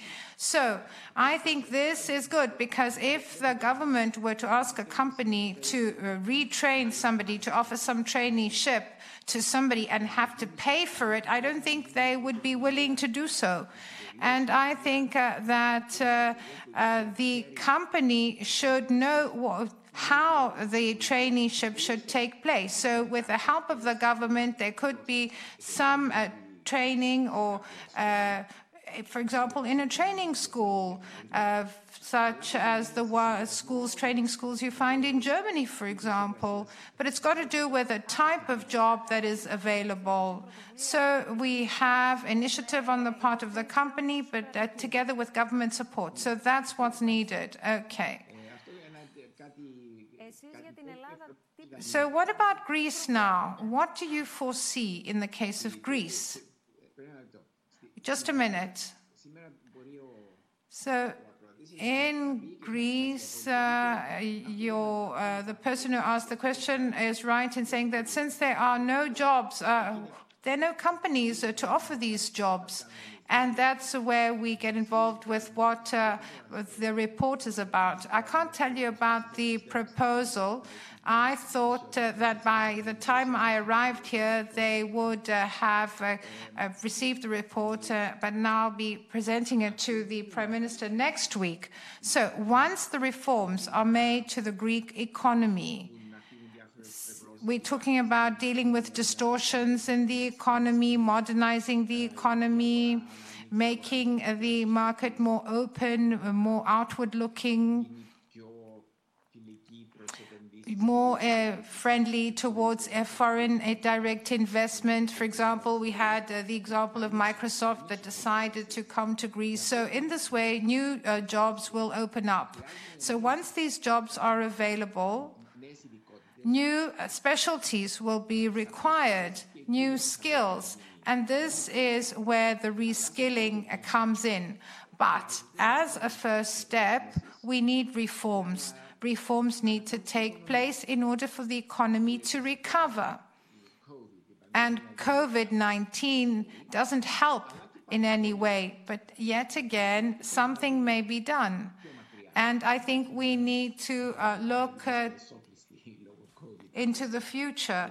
I don't believe that we, I hope that we won't be stuck in our homes because of COVID uh, for a long time. So Missus Yanakourou, there's another question that's arrived, and I wanted uh, to uh, pose this uh, question. Is there a position for trade unionism in the future that you just described? Well, all these new forms of work that have appeared, and to a large extent uh, have to do with remote work, because we see that they appear in the form of remote work now, well, they have actually put uh, trade union rights to the test, but uh, the role of trade unions as well. Now, as to whether trade unionism has a role to play in the future, I think this has to do with the position held by the trade unions Uh, vis-a-vis the changes that are now taking place. I think they need to see things in a creative manner, to take part in the discussion, and not to have a negative stance vis-a-vis what's happening. I think that the trade unions need to sit around the table. Uh, this is irreversible. We can't think uh, of what's happened in the past. We have to understand that we have new things, that the terms are different. So we see that all these changes must be investigated thoroughly, and the trade unions must contribute to finding solutions, not just for the unemployed. The unemployed are a group that are not uh, of great interest to trade unions. Trade unions are more interested in those who have work, in employees, and not the unemployed. So I think they need to help that group as well. And they also need to find, uh, to help those who are engaged in uh, precarious work. For example, those on uh, furlough, uh, or uh, we also heard about the gig economy. We uh, know that uh, a lot of people uh, actually work uh, uh, not uh, new, the new terms that are used. For example, we're talking about uh, crowdsourcing, for example, crowd work, and so on and so forth. And we know that uh, a lot uh, remote work is thought of uh, in Greece as uh, working from home, but that's not the same. We know that remote work will take on new forms, and we haven't even thought of these forms yet. We can't imagine the magnitude of problems that will arise. Now, trade unions have a very important role to play. That is certain, but they need to be ready for this role. They need to approach things differently. Of course, no people should be left out of the dialogue. Please allow me to say that, being a journalist. And it's important to have people have a say, irrespective of side, because at the beginning of the discussion we said that everybody needs to take part in this discussion and sit at the same table. Missus Yanakourou, first of all, we need to start a dialogue. There is no dialogue at the moment.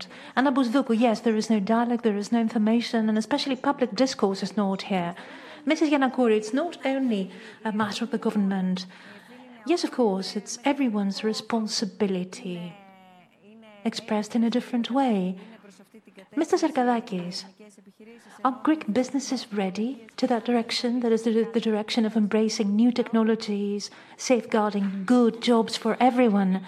Mister Zarkadakis, look, in all earnesty, I don't have a wealth of experience with uh, Greek businesses, because in the past ten years, I've been working, I've been working with uh, businesses abroad, but I've been speaking with colleagues and old acquaintances who are business executives The Greek state has always been the major problem uh, of the Greek companies. This is the biggest impediment for Greek companies, keeping them from being competitive. I believe that if we follow the example of Estonia, for instance, that simplified greatly many processes and procedures about setting up a business, taxing a business, et cetera, I think this would help Greek companies tremendously before we reach the point of discussion of automation and all the other matters that we analyze today.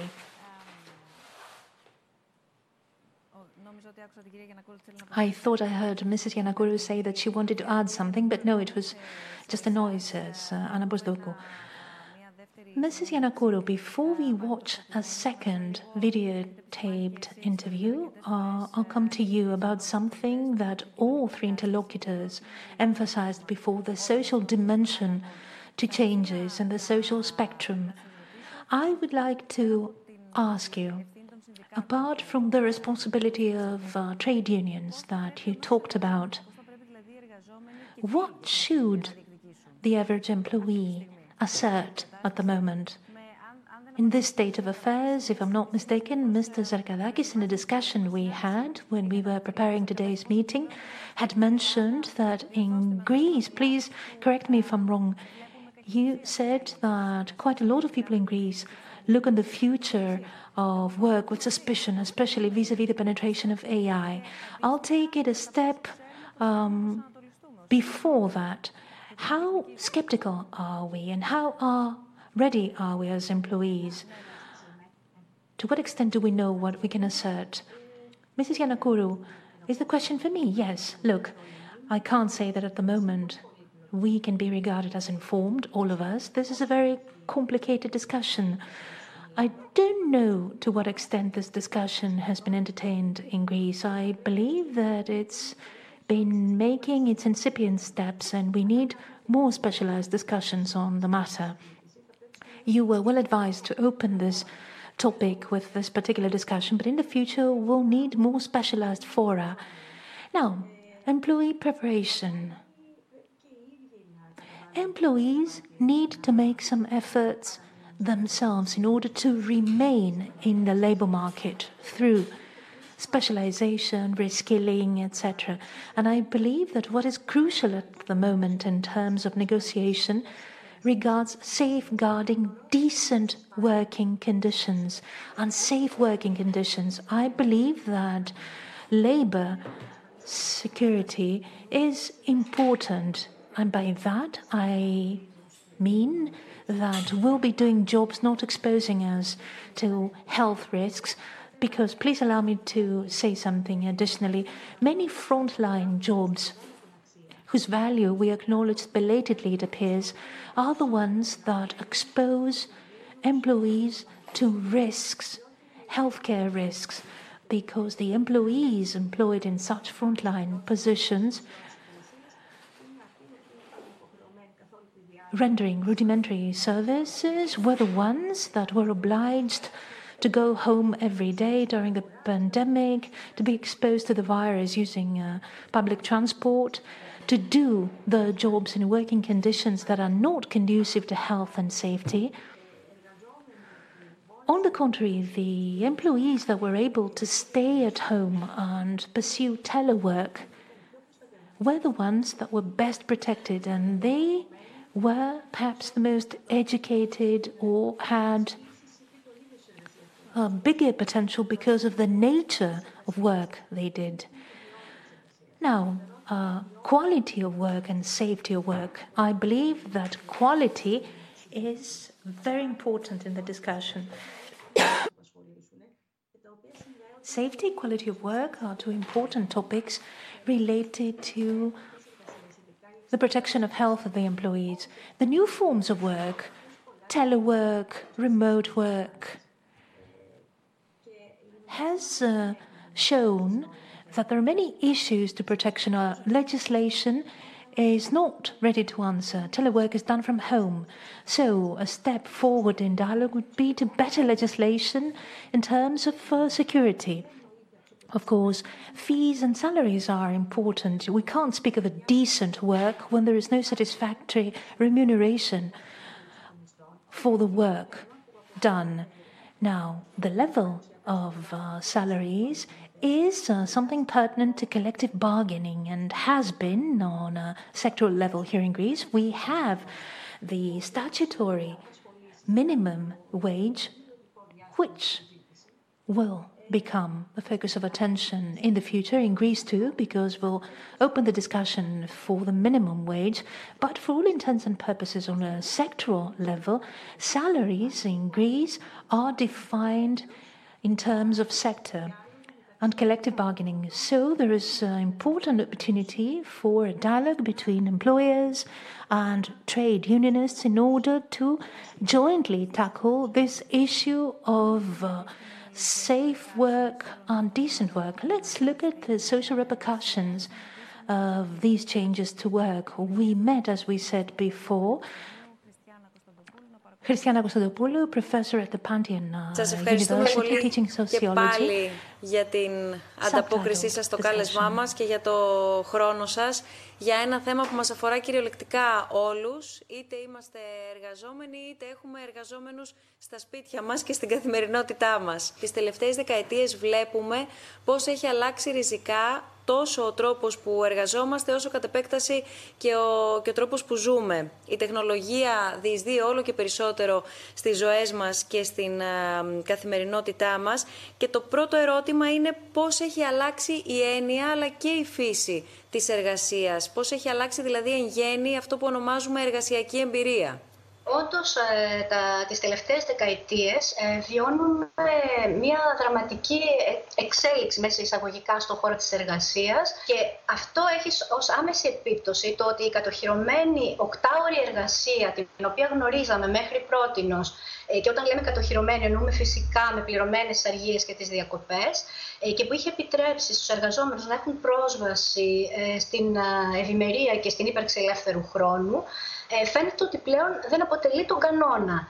Ε, υπάρχει έτσι μια σταδιακή μετάβαση, και αυτό το θεωρώ αρκετά σημαντικό, από την ε, κατάσταση σχέσης εργασίας που ε, ίσχυε μέχρι πρότινος, σε ένα κυρίαρχο καθεστώς, θα το λέγαμε σύμβασης έργου, το οποίο έχει ως επιπτώσεις άμεσες πρώτα την εφήμερη σχέση εργαζόμενου-εργοδότη, την αυξημένη ανασφάλεια και την περιστασιακή εμπλοκή των εργαζομένων στον χώρο της εργασίας τους. Δηλαδή, είτε είναι αυτό μια επιχείρηση, είτε ένα ίδρυμα, υπάρχει μια απεμπλοκή. Δεν αισθάνονται ότι ταυτίζονται με αυτό. Ήθελα να επιμείνω σε κάτι άλλο, το οποίο έχει να κάνει με τη συνέργεια, αυτό που λένε συνέργεια ανθρώπου-μηχανής. Για να υπάρξει συνέργεια με τη μηχανή, θα πρέπει ο άνθρωπος να υπακούσει αναγκαστικά στον προγραμματισμό της μηχανής. Αυτό ουσιαστικά τι σημαίνει? Ότι δεν υπάρχει δυνατότητα διαφορετικής σύλληψης ή εκτέλεσης του απαιτούμενου έργου. Οδηγεί δηλαδή στη μονοδιάστατη σκέψη. Αυτό που είχε πει χρόνια πριν ο Μαρκούζε, έτσι το γνωρίζετε. Ακούγοντάς σας και θέλοντας να κάνω τον αντίλογο αναφορικά με τη συνέργεια των ανθρώπων με τα ρομπότ, οι μηχανές θα μας βοηθήσουν. Θα μας βοηθήσουν να εξοικονομήσουμε χρόνο στο να κάνουν εργασίες τις οποίες ήδη κάνουμε, να καθοδηγήσουμε εμείς τις μηχανές να τις κάνουν, έτσι ώστε εμείς να αξιοποιήσουμε α, στο επόμενο βήμα όλη μας την ενέργεια και τη γνώση, έτσι ώστε να επέλθει και η εξέλιξη. Εννοείται ότι ο άνθρωπος ε, οδηγεί τη μηχανή, δεν οδηγεί σε αυτές τις αλλαγές η μηχανή. Απλά η μηχα... το, το σύστημα της πληροφορικής που βοηθάει όλη αυτή τη τεχνητή νοημοσύνη και τον τρόπο με τον οποίο οργανωνόμαστε εργασιακά, ε, ακολουθεί την κυρίαρχη λογική του καπιταλιστικού συστήματος. Αν συμφέρει ένα ε, σύστημα να χρησιμοποιεί μηχανές και να φεύγουν οι άνθρωποι, ε, αυτό δεν σημαίνει ότι χρησιμοποιούμε, χρησιμοποιεί οποιοδήποτε άνθρωπος τη μηχανή. Εντάξει, ακολουθεί την λογική του κυρίαρχου συστήματος, του οικονομικού συστήματος. Εκεί θέλω να καταλήξω. Πολλοί κόσμοι θεωρεί ότι είναι θέμα της μηχανής και γίνεται αυτή, αυτό το transfer, αυτή η μεταβίβαση των κοινωνικών ευθυνών στο μηχανικό κόσμο. Το δεύτερο σημείο που θα ήθελα να σταθώ λίγο παραπάνω από όσα μας είπατε έχει να κάνει με τους νεότερους και την επικοινωνία που έχουν μέσω των social media, κυρίως χρησιμοποιώντας ε, την τεχνολογία. Μήπως τελικά ε, η, η δική μας γενιά, η προηγούμενη γενιά δεν μπορεί να κατανοήσει απόλυτα, άρα και γι' αυτό επικρίνει περισσότερο αυτή την εξοικείωση με την τεχνολογία. Όμως, μήπως τελικά αυτή η γενιά έρθει πιο προετοιμασμένη και με πολύ καλύτερη, βαθύτερη γνώση στην τεχνολογία, άρα και πιο, αν θέλετε, καλά εκπαιδευμένοι. Η εξοικείωση με την τεχνολογία είναι πάρα πολύ καλή. Εκείνο που εννοώ, που εμένα σαν ως κοινωνιολόγο με φοβίζει, είναι η εικονική κοινωνικότητα, δηλαδή η μεταβίβαση της κοινωνικής διασύνδεσης σε εικονικό επίπεδο. Ε, τι σημαίνει αυτό? Σημαίνει ότι ε, ξέρετε, ο άνθρωπος έχει μια υλικότητα. Πρέπει να φάμε, πρέπει να κάνουμε διάφορα πράγματα τα οποία δεν κάνει η τεχνολογία.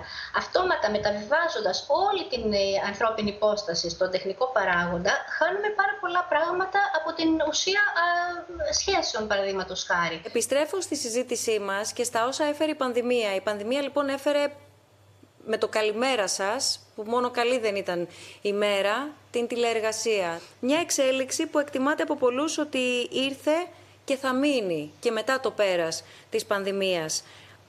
Θα ήθελα να μας εξηγήσετε ποια είναι η αξία και αν υπάρχει αξία του εργασιακού χώρου. Πώς μπορεί δηλαδή να προσαρμοστεί και αν μπορεί να προσαρμοστεί στην εικονική πραγματικότητα. Ε, λέει ότι η τηλεργασία οδηγεί σε μια απελευθέρωση του εργαζόμενου με την έννοια ότι δεν είναι υποχρεωμένος να, πάει, να καθίσει ένα οκτάωρο στην εργασία του. Θα μπορούσε να κάνει την ίδια εργασία σε λιγότερο χρόνο από το σπίτι του.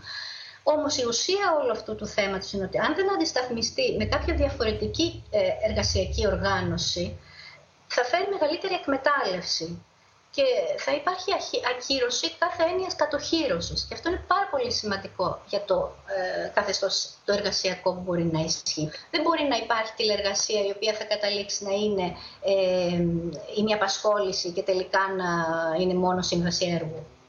Δηλαδή δομική αλλαγή σε σχέση με το εργασιακό σύστημα και βέβαια δομική αλλαγή και σε σχέση με τον ελεύθερο χρόνο. Πέρα, ξαναλέω, από την ατομική μας ευθύνη, ζούμε και σε κοινωνίες που εκτιμούν την, την αξία του ελεύθερου χρόνου. Να πω καταρχήν ότι ο ελεύθερος χρόνος, έτσι όπως τον γνωρίσαμε οι παλαιότεροι, έτσι δεν λέω για τους νεότερους πώς τον βιώνουν, είναι ένα προϊόν της, βιομηχανικής κοινωνίας, της όριμης μάλλον βιομηχανικής κοινωνίας, δηλαδή χοντρικά από το χίλια εννιακόσια πενήντα έως τα μέσα της δεκαετίας του ογδόντα, είναι η χρυσή εποχή του ελεύθερου χρόνου, έτσι ονομάστηκε, και πρόκειται για μια πολιτιστική επανάσταση που οδήγησε στον πολιτισμό της χόλης, όπως τον ονόμασε ο Γάλλος κοινωνιολόγος Ζωφ Ντιέ. Ε, σημαίνει ότι μεγάλες μάζες των εργαζομένων απέκτησαν πρόσβαση σε πολιτιστικά αγαθά μέσω της μαζικής κουλτούρας και κατανάλωσης. Και έτσι η διασκέδαση άρχισε σιγά σιγά να επιβάλλει τις αξίες της. Έτσι η χαλαρότητα και η διασκέδαση έπαψαν να θεωρούνται τεμπελιά. Όμως για να υπάρξει ελεύθερος χρόνος πρέπει πάνω απ' όλα να μπορεί να εργάζεται κάποιος. Έτσι. Άρα είναι συνδεδεμένος με την εργασία και με την αμοιβόμενη εργασία και την ασφαλειά της. Επομένως, ανεργία ή μερική απασχόληση, που πολλές φορές είναι τα συμπτώματα ε, της ε, τηλεργασίας, Ε, χωρίς κατοχύρωση δικαιωμάτων, ε, σημαίνει μια σημαντική ανισότητα και ως προς τον ελεύθερο χρόνο που έχει την αξία του, την παρεΐστηκε αυτή που είπατε προηγουμένως. Σας ευχαριστούμε πάρα πολύ. Ευχαριστούμε πάρα πολύ, κυρία Κωνσταντοπούλου. Well, Missus Christiana Constantopoulou, Professor of Sociology at the Panteion University.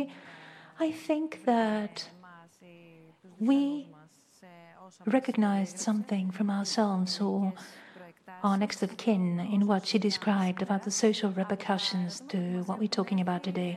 From the questions that we have received, the last one to you, Mister Pissarides, they're asking you, speakers, whether states can regulate new employment without regulating technology.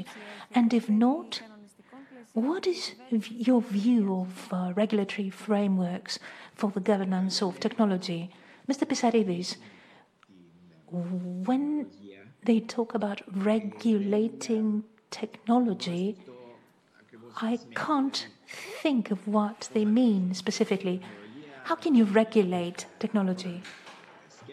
Regulate technology. Technology emanates from human thought. It's applied by a company when it wants to increase its productivity. Now, the way in which it will be used by the company is something that entails dialogue uh, between uh, employers, employees and the government.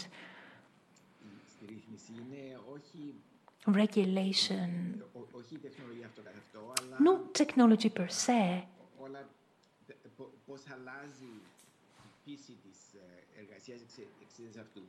But the nature of work and how it changes because of technology is the matter, I think. When we have the big data, there is a risk of losing privacy.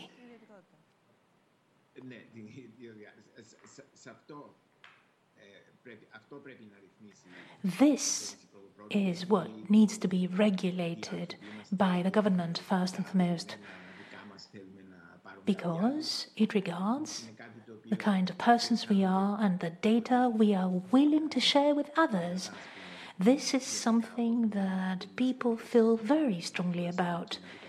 We're not like uh, Chinese, like the Chinese, for instance, that readily give information to the government without hesitation. We have the G D P R, of course, yes, but then we have uh, to speak about the regulation of working hours, the employer's efforts to pursue further training for the employees, and it needs to be supported by the government, pensions, social security, needs to be regulated by the government for all people losing their jobs. What started in uh, the Netherlands and Denmark's flexicurity, that is, denotes that you give the flexibility to the company to use technology as it sees fit to serve its purposes, but the government watches and observes from a distance, safeguarding security, the proper use of uh, people by their employers,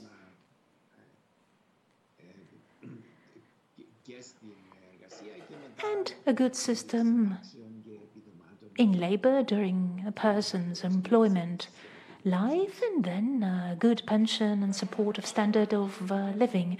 The next question that we see already, Mister Zarkadakis, is to you.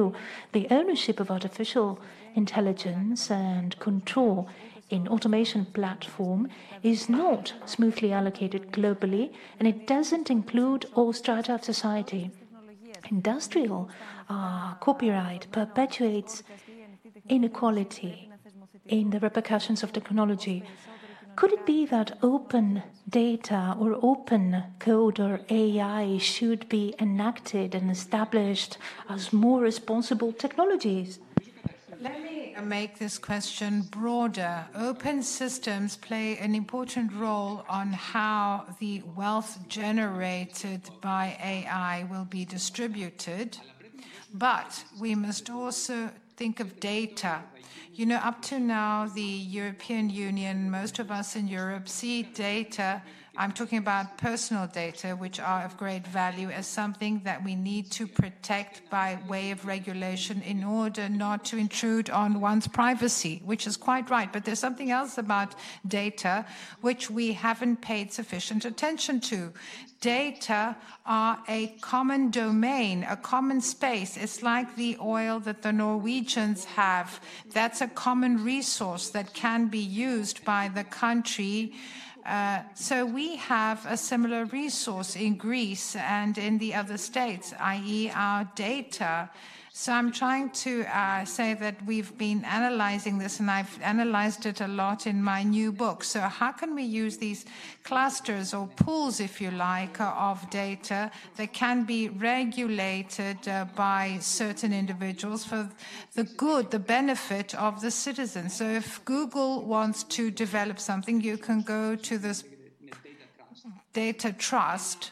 So you can go to this data trust and you can contract this data trust, uh, conclude a contract in order to develop innovation, but the value will generate afterwards by selling this product. Some part of this value will go back to this data trust.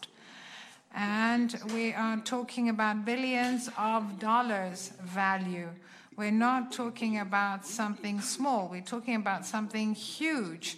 So data trust, this is something we need to look into further, how we can capitalize on this data and how we can govern it in a democratic fashion in order for us to ensure a better future when work will be provisional, temporary, and not permanent.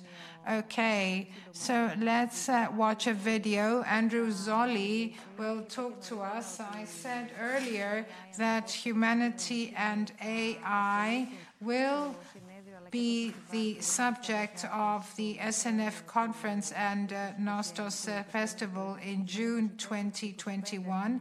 The next S N F conference will be held on the twenty-fourth and twenty-fifth of June twenty twenty-one. So during this conference, we will listen to discussions uh, uh, regarding the subject of A I, but always uh, with man at the center of all discussions. Everything starts from uh, human beings, and uh, you already uh, said yourself that the important thing is for A I to help humans develop. We have to be able to achieve a balance. We talked about uh, gold uh, standard. Uh, Andrew Zolli is uh, an advisor. Uh, he uh, will uh, give us a message. The future Let's of work is not about one thing. It's about many things. In part, it's about new technologies and how they will enhance people's labors, even while certain jobs may disappear altogether, and how societies will shift as a result. But work is not just about technology. It's also a reflection of our humanity. If we are lucky, our work gives our lives meaning, dignity, purpose, and a developing sense of self-mastery and self-expression. It helps us value each other and ourselves. Now we are living through a new industrial revolution, one shaped by digital technology, automation, and A I, and the choices we will make about them. We will explore the theme of your dialogue, the future of work, at the twenty twenty-one Nostos Festival and Conference next June, which will be focused on humanity and A I. We invite you all to join us. Thank you. So, twenty-four twenty-five uh, June twenty twenty-one, Humanity and Artificial Intelligence. This is one of the um, subjects that will be discussed. Uh, and we're talking also about the future of uh, work. Since we've reached the end, uh, almost the end of our discussion today, a personal question. It doesn't have to do with uh, personal data. Are you all working from home? Is this correct? Have I understood it correctly? Yes, everybody's nodding, quite right. Thank you very much for your time. Thank, I would like to thank all of you, those of you who have sent us many, many emails. We have received uh, numerous emails. I hope that we were able to uh, touch upon most of the uh, subjects you wanted us to discuss. I'm certain that we will discuss this matter again, the future of work.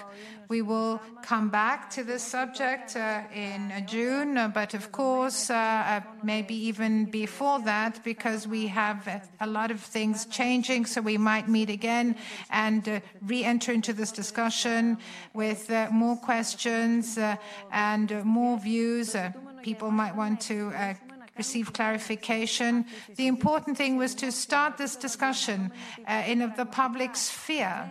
And I understand that uh, we really haven't fully grasped the advantages and disadvantages and also the concerns in relation to the future of work yet. Thank you very much, Mister Pissarides. Thank you, Missus Yanakourou. Thank you, Mister Zarkadakis, once again for uh, accepting our invitation. I hope to see you again soon, and I hope that uh, humanity, I, this is a positive note, but let me finish on a positive note because we need positivity nowadays. ways, provided we are pragmatist realists. So let's try to come closer to knowledge. I don't know if uh, humanity will be able to strike a balance and be able to work uh, in harmony with uh, machines, but let's hope the next time we discuss this matter that we will all be better informed and know a lot more about what will happen in the future. Thank you all very much and have a nice evening. Thank you.